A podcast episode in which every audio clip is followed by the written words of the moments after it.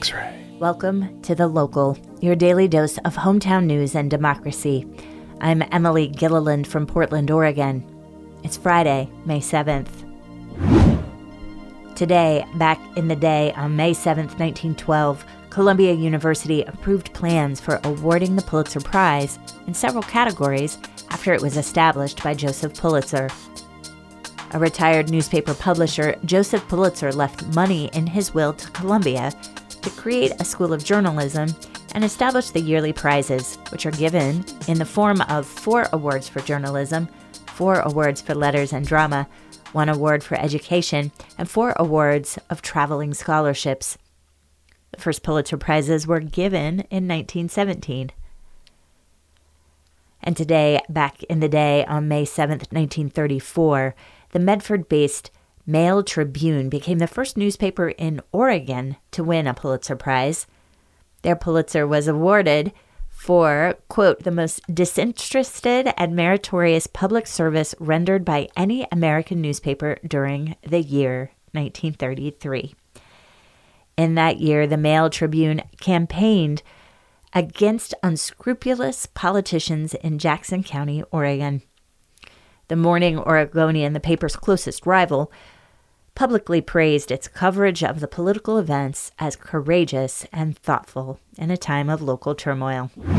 On today's episode, we'll start with your quick six news headlines, and we have an interview with Hanna Merzbach, journalist from Street Roots. X ray. First up, it's time for today's quick six local rundown.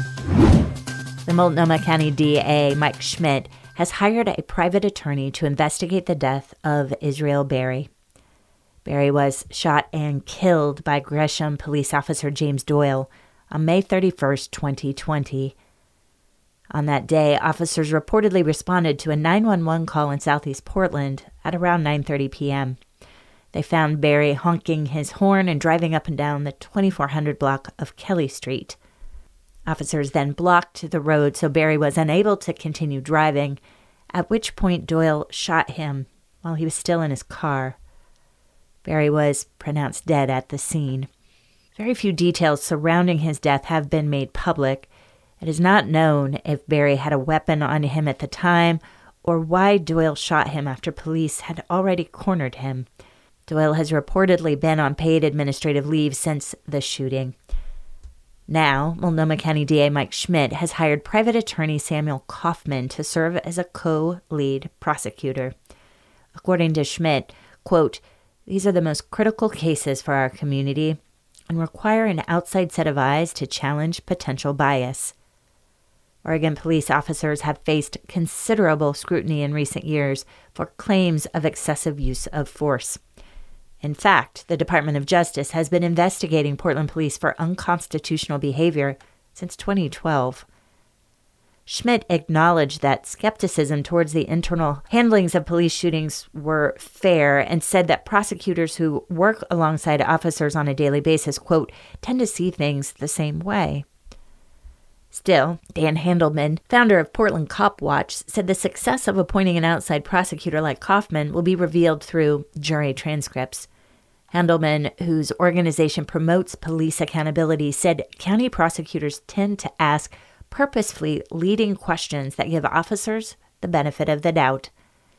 Sometimes, he said, county prosecutors will blatantly avoid, quote, obvious questions that they don't ask officers. For Schmidt, appointing an outside attorney is the first step in delivering the exact kind of accountability people like Handelman want. He says Kaufman and other prosecutors will present Barry's case to a grand jury next month. And now, your daily dose of data. The Oregon Health Authority reported 763 new and presumptive coronavirus cases yesterday. That brings the total number of cases in the state to 189,162.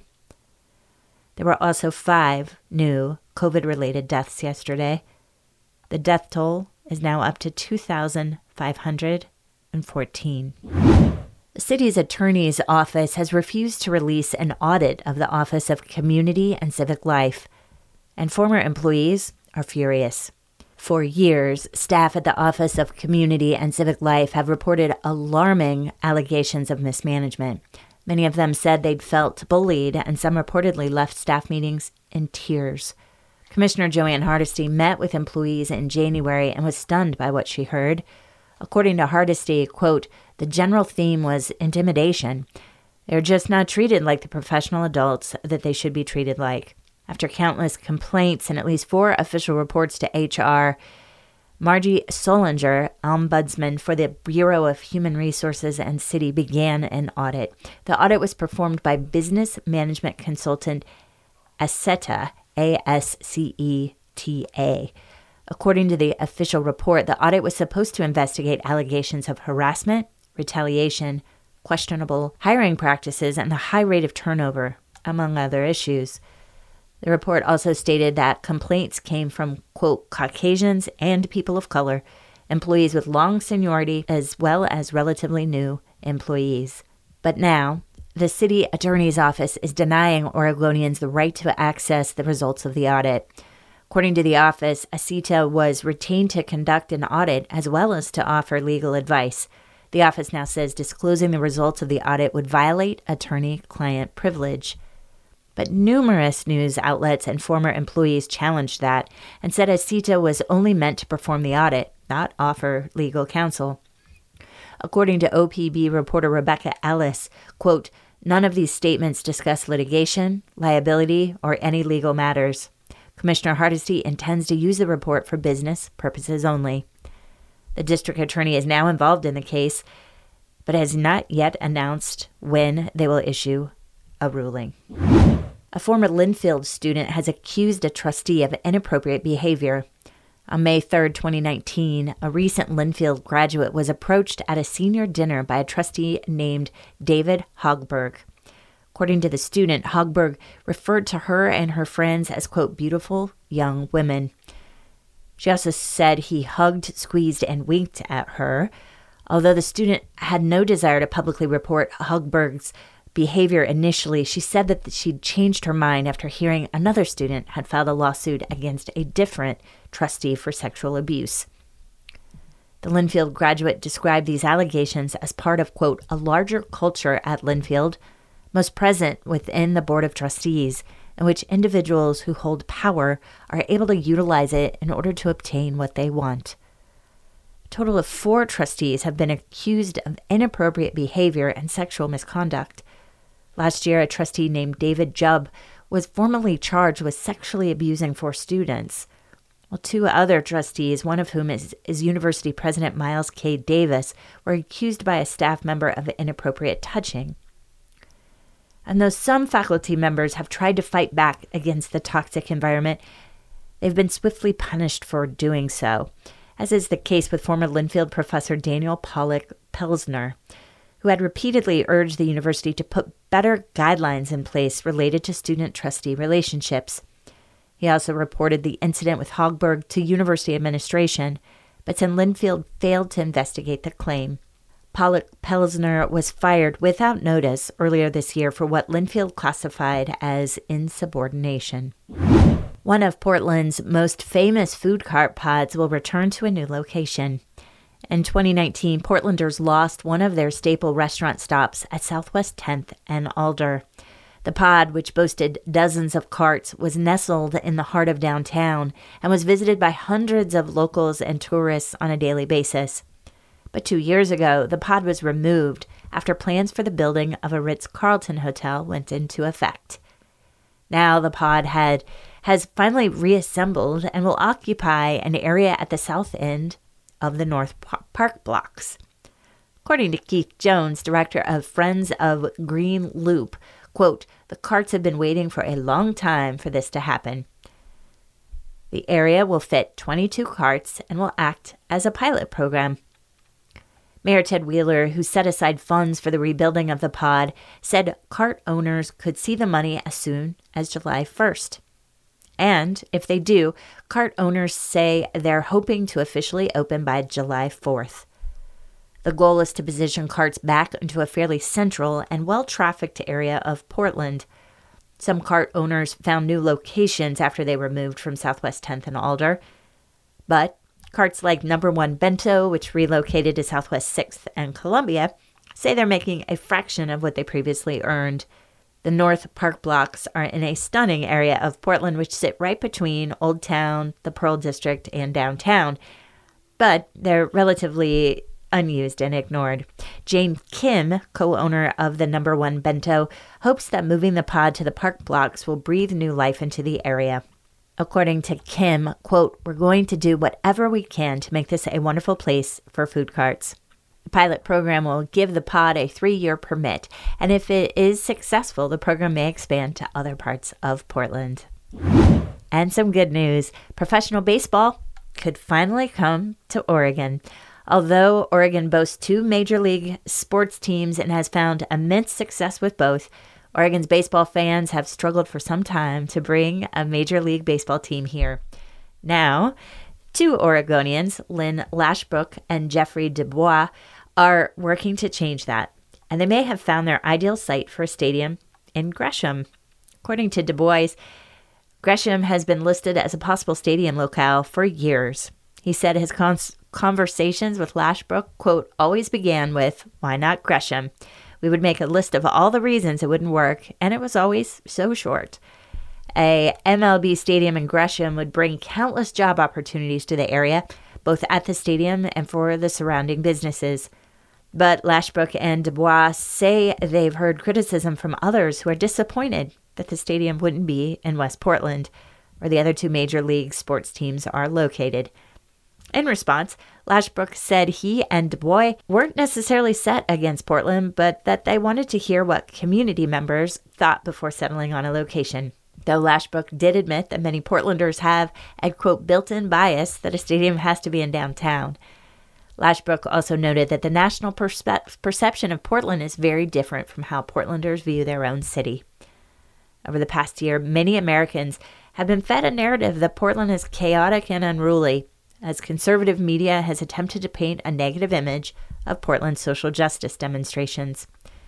In choosing Gresham as the MLB stadium location, Lashbrook believes Oregon can bypass that press, saying, quote, What is going on in downtown Portland doesn't reflect what is happening in Gresham. And that's today's Quick Six Local Rundown. X-ray. Next up, we have Hanna Merzbach from Street Roots with an update on Medford's camping laws and why they are getting national attention.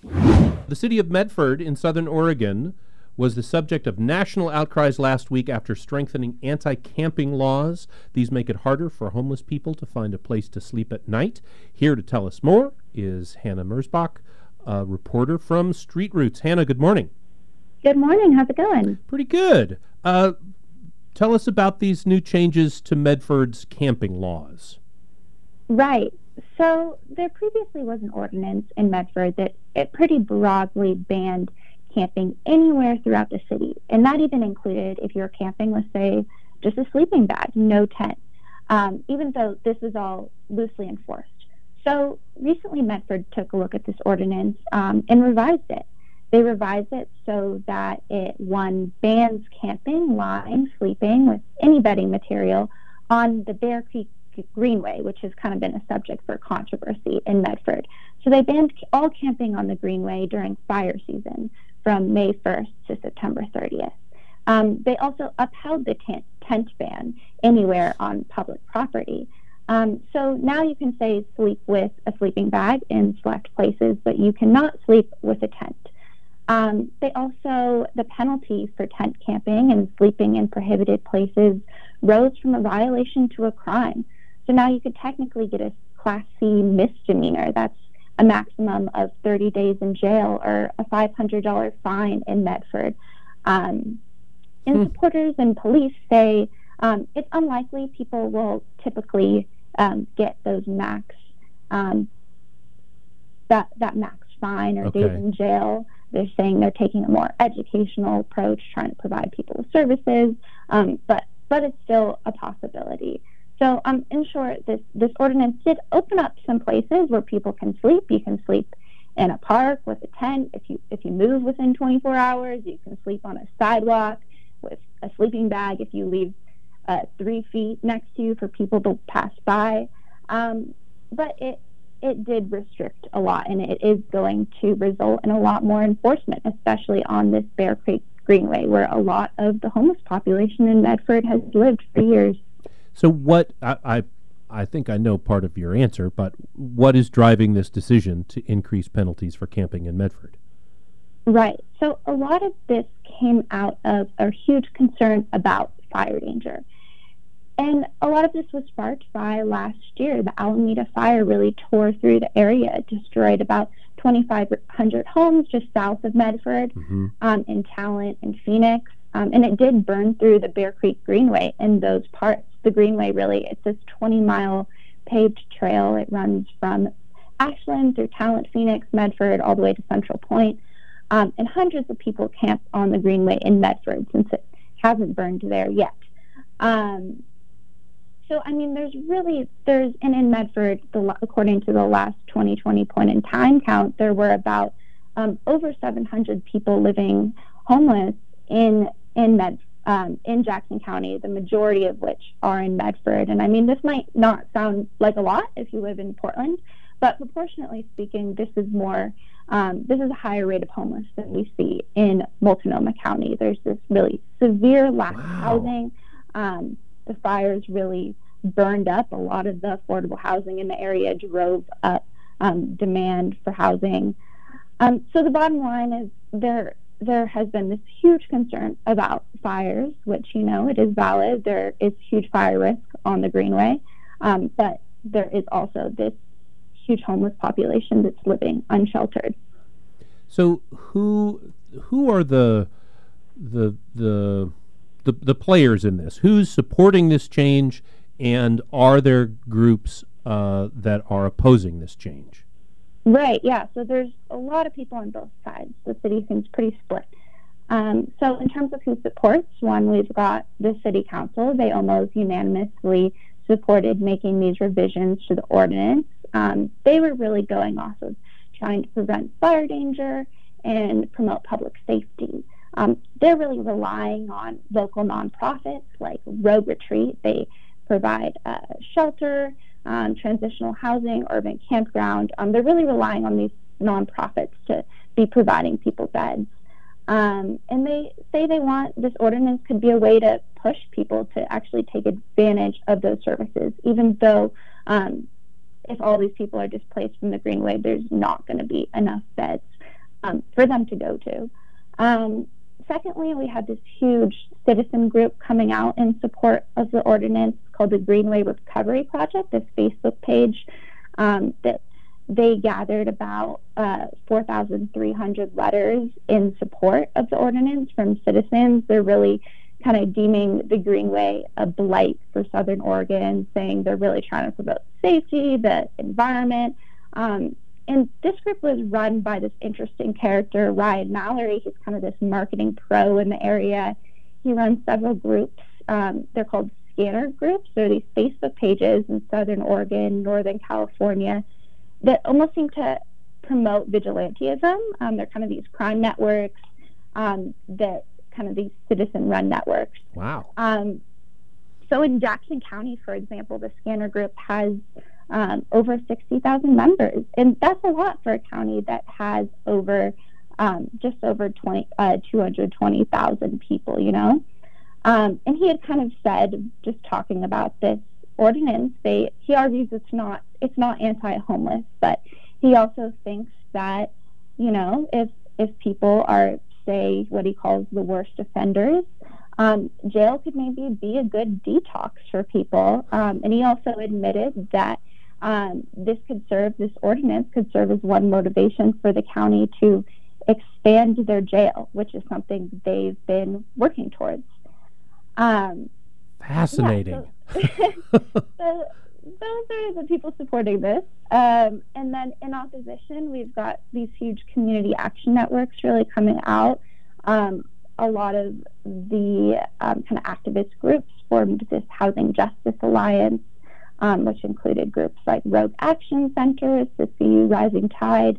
Um, they gained over like 3,000 signatures on a petition opposing the ordinance and tons of testimonies from unhoused folks um, who were largely opposed to this ordinance. Um, they say that Medford services, though Medford does have a lot of services in the area compared to a lot of communities.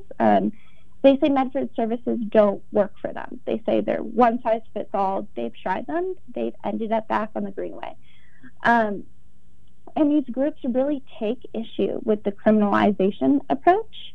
Um, and they also say that Medford needs to take a look at its services and they need to come up with a more diverse options of options of services um, than they currently have.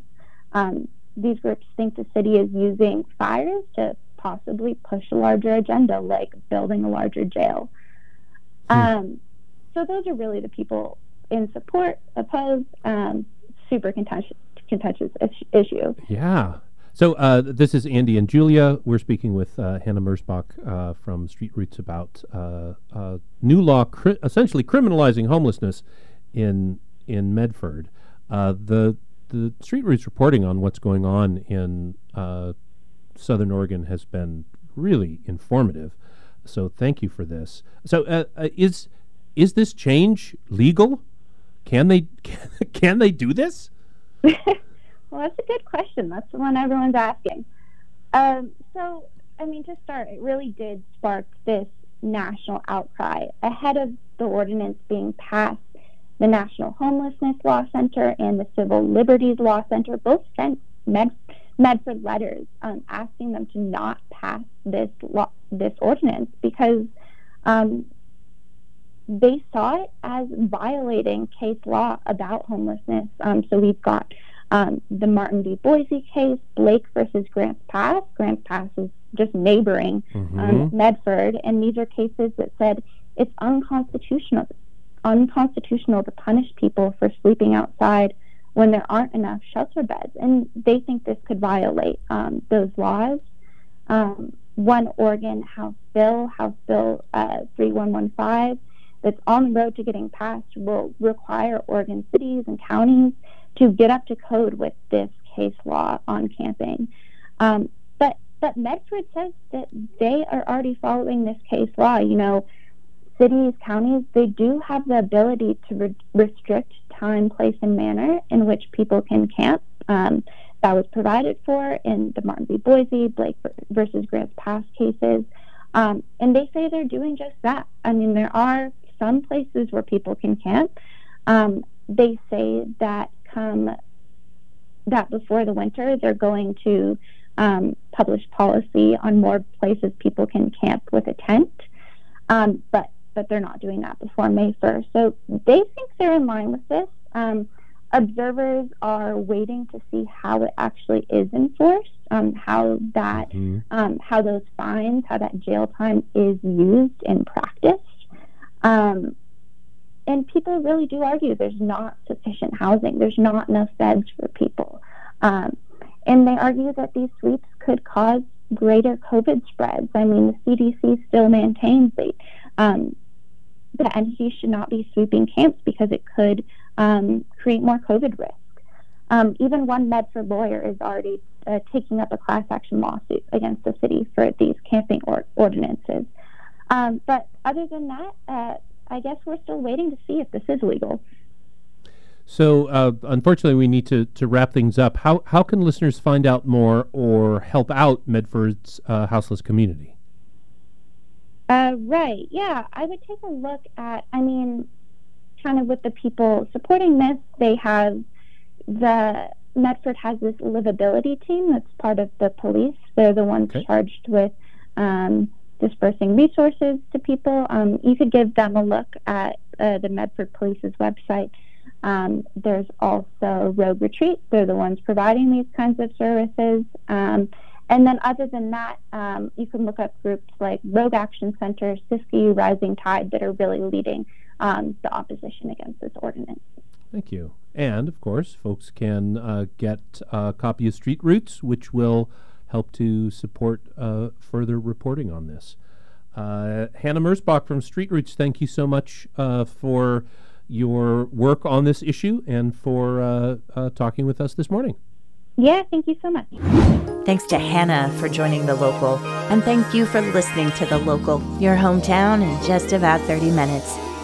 And a special thanks to our production team, executive editor Will Romy, Supporting editors and writers John Collier, Nebraska Lucas, Joey McClone, Brian Miller, Carlos Molina, Julia Oppenheimer, Carly Quadros, Miranda Sellinger, Ryder Sherwood, and Sam Smargiazzi.